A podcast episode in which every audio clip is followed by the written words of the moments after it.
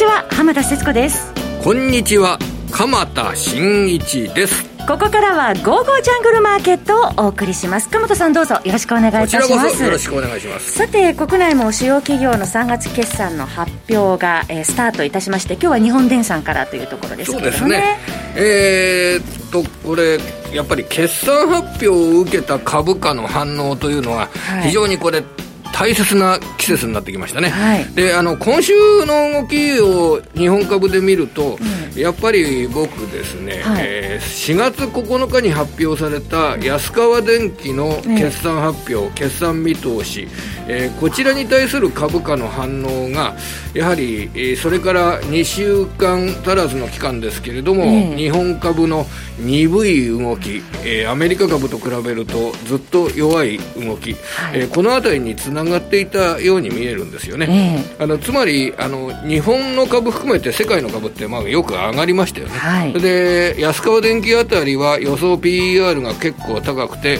あのグロース株と位置づけられてきた会社ですけれども、はい、あの今年度増益の見通しは出てきたけれども、株価の方の反応といったものが悪くて、えー、下げる展開になった、はい、まあ、この辺りを受けてじゃあいろいろな会社の新しい年度新年度の業績見通し、えー、これこちらはちょっと、えーかなり、えー、増益がもうすでに織り込まれているのではないかという警戒感からあの主力株に、えー、買いが止まったというのがですね、はい、あの日本株の調整色が強くなった要因だというふうに捉えております。ただそれで株価が下がるとですね株価が下がったところで今度決算発表でしっかりえー、新年度の大幅増益見通し。ですとかが明らかになるとあやっぱり今の株価なら買えるんだということで、今度は買いで反応するようなことも、えー、これ考えられてきますから、はい、やはり株価の位置との相談で、えー、企業業績の見通しといったものをしっかり受け止めていきたいなと思っております。はいえー、この後詳しくお話を伺ってまいります。そして本日もゲストの方後ほど登場いたします。最後までお付き合いください。この番組は投資家の英知を全ての人に投資コンテンツ e コマースを運営する「ゴゴジャン」の提供でお送りいたします。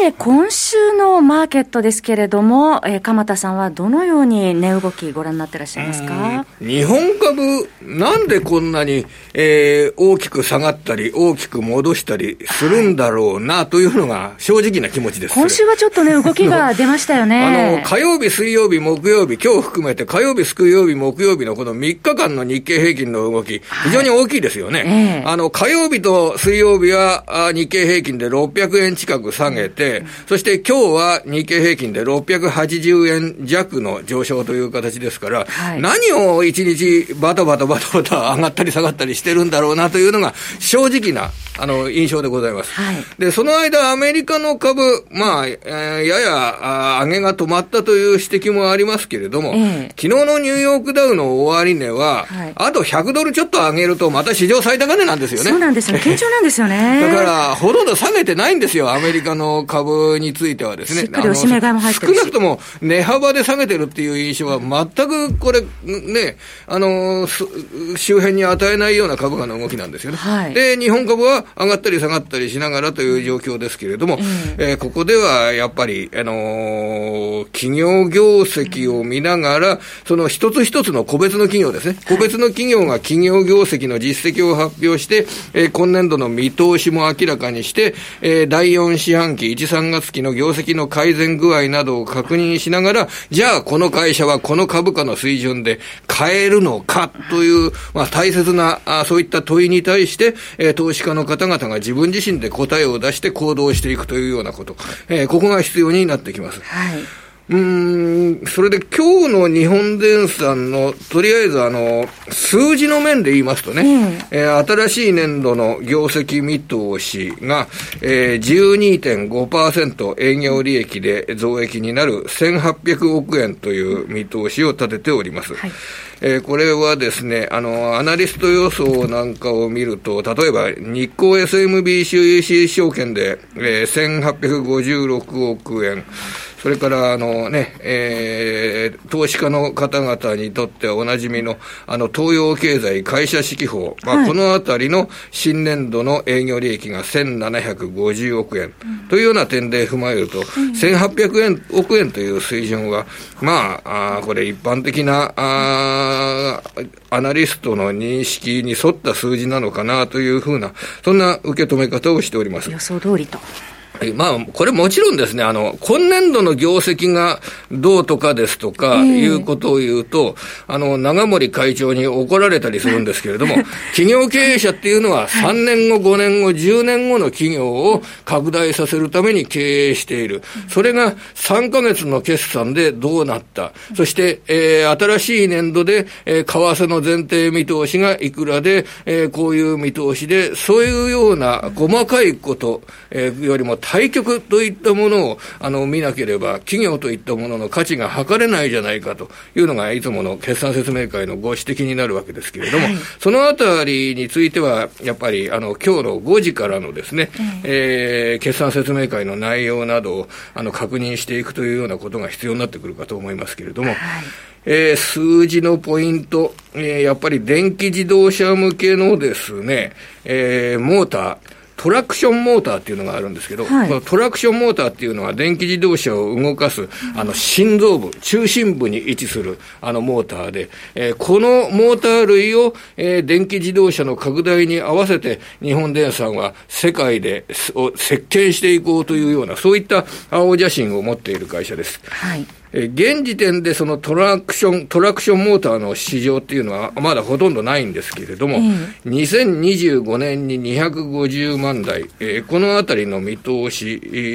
ー、これはまあ従来からあの打ち出していたところなんですけれども、はい、えー、2030年にその4倍の1000万台、というような見通しを、えー、今回のあの資料などを見ると、えー、結構あのポイントの数字として、えー、掲載されているのかなというふうに思っております。えー、2025年の250万台の、えー、電気自動車向けトラクションモーターが、えー、その2025年の5年後、えー、2030年に年間1000万台の規模にえー、やっていこうというような、そういった考え方を示しているということ。まあ、ここらあたりの説明がですね、えー、これからあの今日の説明会の中だと、キーポイントになってくるのかなというふうに受け止めております。17時からタイムラインでっていうことですね、はい、えそして人事もね、合わせてありましたね。そうですね、えー、あの、これはどんな受け止め方をされるかってことですよね、はい、あの今まで長森会長は CEO、最高経営責任者をやっておりました、はい、会長兼 CEO、そして今、関社長が社長県、えー、最高執行責任者。これについてましたね。COO についていた。えー、今回、長森会長が CEO を関社長に譲るということ。えー、関社長が CEO、最高経営責任者になるという発表をしております。えー、したがって、これ、長森会長はもちろん会長のままですから、はい、あの会社の経営といったものに強く関与するという状態は続くんですけれども、はい、えー、その最高、経営のにおいての最高の責任者が、えー、関社長に変わるということ、まあ、このあたりが、まあ、投資家の側からどのように評価されるのか。というようなこと、あの明日の株価を見る上でも非常に、え重要な点になってくるんじゃないでしょうかね。そうですね。えー、国内の3月期決算の発表シーズンというのは、まあ今日の日本電産から始まって、まあゴールデンウィークの前後に集中するという流れになっておりますね。そうですね。今回はちょっとね、はい、休みが固まってありますからね。えー、あのー、5連休、まあ30、4月の30日を休むと、えー、っと、これは、もっと長いですね、1週間の休みになるんですね、はい、4月の30日を休む。8連休とね、うん、なるまあ、ただ株関係の仕事をやってる方は、決算発表などと合わせて、4月30日金曜日は、休みにくいでしょうね。そうでしょうね、はい。はい、なかなかね、ゴールデンウィーク、あの今年は帰省や旅行、計画していないという方も、ね、もう9割近くに達するということで、なかなか複雑なゴールデンウィークシーズン、まあ、こうなったら、ゴールデンウィークもしっかり、はい、えー、5連休の間、えー、あ決算発表の勉強を割り切ってしちゃうというのも一つの手かもしれませんね。ラジオ日経では日々マーケットの情報を引き続きお伝えしてまいりたいと思います。えそれではこの後は本日のゲストの方お招きいたします。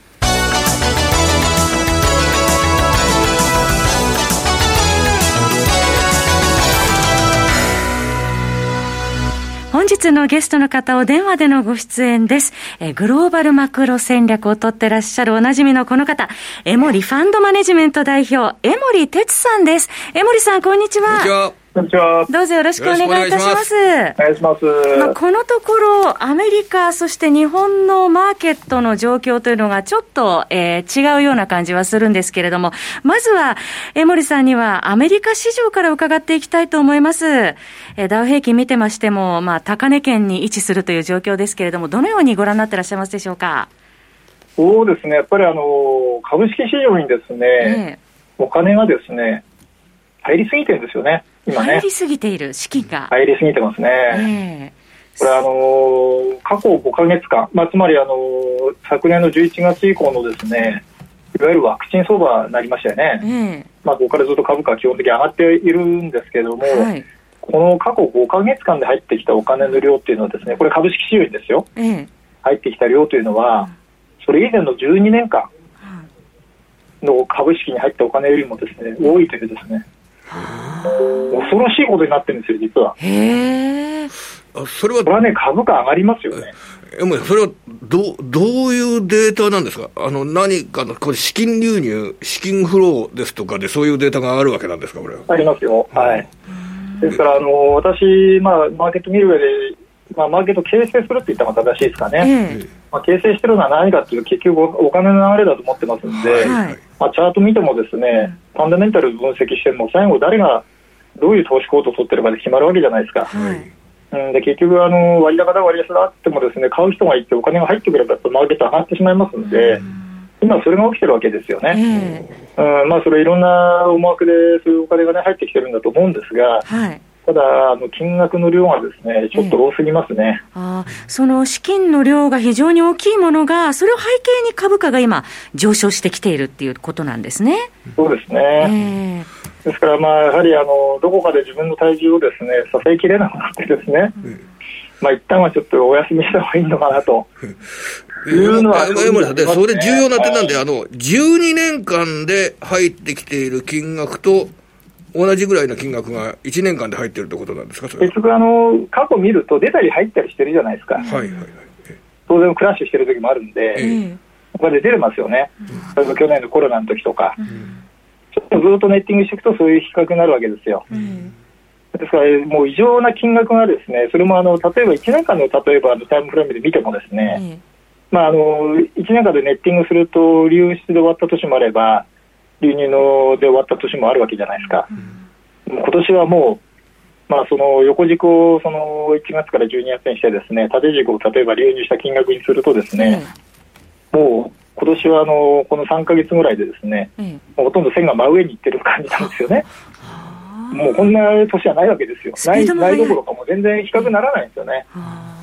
あ、これは実は昨日とかの私のやってる YouTube なんかでもですね、エモリチャンネルですね。うん、エモリチャンネルで紹介してますんで、これ見ればですね、これ株上がるわけないねと、まあ、上がるわけないっていうのは言い方正しくね、ないんですけども、ちょっとやっぱりマネーフローがですね、偏りすぎてますね、今ね。それは。そこでちょっとやっぱりあの警戒した方がいいですよって言ったら、あのアメリカ株ちょっと下がったんでね、うん、それで結構あの、見ていただいた方は納得されてましたよね。それは M1 とかそういう数字ではないわけなんです、これは。違いますあの株式市場に入ってるお金ですから。株式市場というと、はい、あの、アメリカの株式市場ということですか？世界の株式市場。まあ、世界全体ですね。世界全体の株式市場ですか？はいあ世界全体の株式市場に入っている金額、それどう、どうやって鎌さん、あの、YouTube チャンネル見てくださいよ。いや、あの、この、うん、あの、絵がありますから。では、それを見れば分かるわけなんですね。分かります。はい。えっ、ー、と、じゃあ、そこの部分っていうのは、えー、午後じゃんから、あの、入っていけば、午後じゃん YouTube って、江森さんってあの私の名前でいけば、あの YouTube にそのままいけばですね、見れますけどね。江森チャンネルで検索してみてください。ということは、まあ、その資金が入りすぎてるっていうことだと、一方向での上昇っていうのは、ちょっとしばらく難しいというふうに見ていいですか？難しいはどうかね、あの、うん、さらに買う人がいれば、これ、マーケットって上がるんでですね、はい。うん、でそこの部分っていうのはあの別の話なんですよね、要はその市場の分析したりですね、私もいろんな角度から分析しますけどね、結局あの、PR がどうだとか、PPR がどうだとか、業績がどうかっていうのと、まあ、それをもちろんあの判断材料にして、皆さん、投資判断、投資行動取られてるんだと思うんですが、最終的にあの誰が何を考えてやってるのか以上に、ですねお金が入ってるかどうかがやっぱりマーケットの方向性決めるわけですよね。うん、それが今、かなりまあ、極端な方に傾いてるなっていうのは、あとね、オプションの動き見ててもですね、これ結構はっきりしてまして、はい、あの売る権利っていうのは、プットオプションを売ってる人がものすごく増えててですね、今、あのプットオプションショートになっちゃってるんですよね。これはね、上がる方にかけてるってことなんで、これ必ずあの買い戻し入らなきゃいけないんでですね、これ下がるとですね、あのヘッジが、デルタヘッジが入ってくるんで、暴落しちゃうんですよね。そういうちょっとね、非常にオプション市場も偏ってますね、今ね。売る権利を売っているっていうことになって、それは売る権利を売っているということは、株価が下がった時には、売る権利を売っている人は、えっ、ー、と、損失を被るわけなんですよね。売る権利を売るっていうのは、ロングポジションを持ってるのと同じ構造なので、えー、えー、で、あのー、まあ、損失無限大とは言いませんけどね、まあ、株価がゼロになるまでですから、まあ、その分の金額は損するポテンシャルがあるということなので、うん、まあ、別にあの暴落するとかそういう話をしてるわけではなくて、ポジションがポジションであったり、そのお金の傾きが非常にちょっと極端になってるよっていう、一応そういう話を今してるわけですよね。はい、はい、まあ、その中で、まあ、金利はただ今、抑えられてる、上昇は抑えられてるっていうところですよね。うん、結局、これもあの債券の、まあ、値段が安くなった、つまり金利が高くなったので、まあ、今までよりも金利が高いということは、まあ、あの利回りは取れるわけですよね。はいですからそういった債券に、まあ、魅力を感じている投資家であったり、まあ、ないしは今まで低い利回りで投資してた債券を投げてですね、新しい債券乗り換えてる人とか、こういう人たちが買ってるんで、とりあえず今は利回りが抑えられてますけれども、今度は逆にそのフローがなくなっちゃうと、金利がもう下がらなくなっちゃうんですよね。まあ、例えばあの日本の投資家がえー、アメリカで債券買ってるって話をですね、まあ、日経新聞にも出てましたけどね、はい、まあ、実際それデータでも出てますから、はい、ただその動きが止まれば、金利がまた上がり始めますよね、えー、債券買う人がいなくなれば。はい。ですから今の債券の値段、あのあの利回りが止まってるのは、どちらかというとフローで止まってるわけで、えー、そのフローがなくなっちゃうと、物理的には上がっていかざるを得ないと、はい、いうことなので、えー、これ、必ずどっかでそうなりますよね。うん。そのタイミングと、その Sell in May かなんかよく分かりませんけれども、はい、そういうタイミングが来ちゃうと、ちょっと非常に大きなね、調整になる可能性があるかなと。えー、いうことを頭の片隅は常に横は入れながらですね、えー、まあ、さっきからお話しているその株式にお金がだいぶ入ってますんでね。はい、うんまあ、まあ、ちょっとそういう雰囲気がね、えー、ありますね。一時的に調整がある可能性もあるということですね。うん、まあ10%ぐらいはですね、指数ですね、10%ぐらいはね、全然これからのマーケットであり得ると思いますよ。はい。うん、その別にその20%とか30%とかですね、マーケット壊れましたところになると私全く思ってませんけれども、えー、うん、これだけやっぱり偏ってますんでね、まあ10%ぐらい下がっても驚かないということですよね。まあ、ニューヨークダウで10%っていうと、まあ、3000ドルぐらいって、えいう感じでしょうけど、まあ、3万3000ドルになったニューヨークダウが3000ドル下がっても、すごい大騒ぎってわけじゃないってことなんでしょうかね、これ。うん、もうパーセンテージで見ればね、大したことないですし、まあ、数字で見るとちょっとびっくりしますけど、うん、もう水準が上がってるわけですからね、うん、そこはもう、あの、なんだろう、あのマネーマネジメントさえ間違いなければ何も問題ないですよ。まあ、そのようなアメリカの流れですけれども、まあ、日米の株式、まあ、今は連動してない、ちょっとちぐはぐな状況というのが続いてますけれども、国内のその株式については、どのようにご覧になってらっしゃいますか、江森さん。そもそもですね、これ、アメリカと日本の株式市場が同じだと考えることが間違ってますよね。そこですね。別物ですから。ええはい、あの株式っていうくくりからすると同じかもしれないんですけども、はい、価格を形成している背景は全く違うので、うん同じように扱ってはいけないですよね。うんアメリカの市場はね、ご案内とおりもグローバルのお金が集まってくる市場なんで、はいまあ、いろんな人たちのですねお金が入ってきて、それで形成されてるっていう、まあ、フェアかどうかちょっと分かりませんけどね、はい、なんとも言えないですけども、そういう形で作られてると。4株は違うじゃないですか。またその日米でも景況感の格差っていうのもありますね。ありますね。あと企業の成長力も違いますし、はい、同じテーブルで話すること自体はまず間違ってますよね。ううんまあ、これからのパフォーマンスで考えると、えー、言わずもがな、アメリカ株の方があのずっと強いと考えてよろしいんでしょうか、これは。もうそういうふうに考えるのが普通じゃないですかね。うん、うん、同じお金があるんだったらどっちこうしますかってことですよね。うん、うんそしてあそこはやっぱりあのグローバルマクロでね、判断すれば、まあ、答えは出てるわけで、はい。うん、あのそんなにあの悩むものではないと思いますけどね。はい。ということは、まあ、アメリカ株に関してまして、一回一旦調整があるかもしれないけれども、まあ、大きく崩れるまでは、やはり上上方向ということですね。あのまあ、私もメルマガでもね、ご紹介してるんですけど、はい、あのいろんなデータ見るとですね、アメリカの株、まあ、S&P500 はですね、えー、1年後に上昇している確率はですね、もうほぼ100%に近いんですよ、実は。えーうん、それどういうデータ使ってるかっていうのはメルマガちょっと見ていただきたいんですけどね、まあ、それを私背後に持ってるんで、えー、あの10%下がろうが20%下がろうが何も怖くないなと実は思ってるんですよ。えーはい、ぜひね、あの皆さんに日々の動きについては、江森さんのメルマガご覧いただきたいと思いますが。で、えー、為替の取引なんかをする方にどういった方ですね、あの、どんなお金の流れっていうのを考えればいいかということで、ご指導のほどお願いできればと思います、はい、いかがですか、ね、まずドル円ですね。まあ、ドル円はね、これ108円がね、結構重要なポイントなんですよね。まあ、今、だいぶちょっとこう調整は入ってるんでね。えー、今、あのそろうん、107円の80銭台後半ですもんね。108円割れてきちゃうとね、結構やばいんですよね、えー、売られすぎなんですけどね。えーまあ、ずっとあの年初の102円台からアメリカの金利高と歩調合わせて上昇してきたっていうところありましたね、そうですよね、まあ、それはちょっと4月入ってね、えー、まあ、全体的にそのドル買いが終わって、まあ、ユーロにしてもね、ポンドにしても、オーゼーにしてもね、はい、まあ、ちょっとお金がそっちにまた戻ってきてるんで、えー、うん。まあ、大体シーズナリティ通りかなって動きになってるんですけどね、はい、ちょっとこのままいっちゃうと、ドル円は非常によよろしくないですね。うん、108円またも早く戻らないとですね、これ完全に崩れちゃうんで、あの要注意ですね。まあ1日2日ぐらい割れる分にはね構わないんですけどね。これからドル相場の決定要因っていうんでしょうかね、あのどういうことように注意しながら、ドルの売り買いをするべきなんでしょうかね、あの先ほど、金利、金利については、では、これから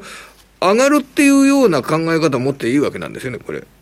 まあ、やっぱりドルの金利やっぱり上がってきますよね。ええ、うん。まあ、ヨーロッパの方はね、もうご案内の通りあの、もう金利上げさせないっていうふうにですね、はい、もう ECB のラガルドさんがですね、えー、もう声高にね、はい、もう試してみなさいよみたいなことまで言ってるわけですから、えー、うん、やっぱり下がらない方がいいでしょうね。金利が上がるということは、これ、ドルの買い材料と見てよろしいんでしょうか、これは。基本的にはそうですね、ただ、あのインフレ率の上昇の仕方がどの国が早いかによって、実金利の、ね、上がり方、下がり方が決まってきますんでね。ただ、ドル円でいうと、ですね今あの、実際の実金利から見たフェアバリューって、実は100円なんですよ。うん、ですからかなり離れてるんですよね。うん、ですから、ポテンシャルとしては、今、これ、インフレ率どっちが高くなるかって、アメリカのは圧倒的に高くなるわけで、はいあの名目金利が相当上がっていかないとドルって実は買いづらいんですよね。うん、でそこもちょっと頭に入れながらね、うん、ドル円は見ていかなきゃいけないので、まあ、単純に円安だっていうふうにですねなかなか言いづらい面は正直ありますね。わかりました、えー、それではまだお時間ありますので、続いては商品伺っていきたいと思うんですけれども、このところ、まあ、非鉄、特にあの銅の相場、極めて強い展開になってますよね。強いですね、でもね、えーあの一時ちょっと高値で停滞してたんですよね。はい。うん、でこれあの中国含めてやっぱり値段が高すぎるんで、えー、技術がちょっとやっぱついてこなかったんですよ。なるほどでその間やっぱり、えー、物が余っちゃったんで取引所在庫がずっと増えてたんですけどこの数日間ねまた在庫減り始めてるんですよね。うん、で昨日もちょっと中国の人に話聞いてみたらですね。いかがでしょう？あのー、そろそろやっぱり動かなきゃいけなくなってきてるのかなって雰囲気ですね。値段高いんですけどね。えー、で結局あの、実需ってゼロにはならないじゃないですか。はい、あのどっかでやっぱ買ってこなきゃ買わなきゃいけないので、まあ、あのなんていうんですかね、もう我慢しきれずに、もう高値でもしょうがないってことでですね、えー、買う人がそろそろ出てくる可能性はありますね。やはりその銅っていうのは今、その中国の動き次第っていうところがあるっていうことなんでしょうかね。まあ、世界の消費量の半分はね、中国になっちゃってますんでね。えー、うん、で、そこの経済が今非常に堅調ですから、はい、まあ、そういう意味ではね、あの、ポテンシャルとしてはまだまだね、うん、まあ、今日もある方からね、ちょっと、聞かれてね、これ1万ドル超えるんですけど、1万ドルなんてもう目の前ですからね、はい、で最近ね、面白い話があってゴールドマン・サックスがね、はい、あのカッパイズ・でニューオイルっていうね、レコード出してるんですよね。あそうなんですね。うんまあ、要はそのオイル、新しいオイルだと。えええ、つまりあの自動車を動かす燃料がね、原あの原油からだんだん、えー、銅に変わると、まあ、つまり電気自動車に変わるってことですよね。えー、電動化ってことですね。うん、電線使いますんでね。はい。ただね、石油と銅が大きな違いは、えー、スクラップがあるんですよね。これは加味しなきゃいけないです。石油はなくなりますけどね、使うとね。えー要はスクラップがあるんで、ええ、まあ、そんな簡単ではないかなと思いますけどね、はい、ただ使う量も確実に増えるんで、まあ、これはあの本当に長長期的に見るとね、ええ、確かにあの結構値段が上がっていく可能性はゼロじゃないですね。あじゃあ長期的にも、まあ、当然インフレになりますよね。長期的にも強気ということですね。最後にそのオイルなんですけれども、まあ今、あの、コロナウイルスの感染者、あの、世界的に広がっているっていう中、どのような動きご覧になっていらっしゃいますか？あのオイルはあの確かに需要は戻ってきてます、アメリカもガソリン需要は戻ってきてるんですが、はい、アメリカの生産量はもう多分そんな増えてこないと思うんですけど、OPEC のですね要は余剰生産量がものすごいあるんですよね、700万バレルぐらいありますから。もう多少需要が戻ったところでですね、需給バランスが実はあのそんなに改善しないんですよね。なので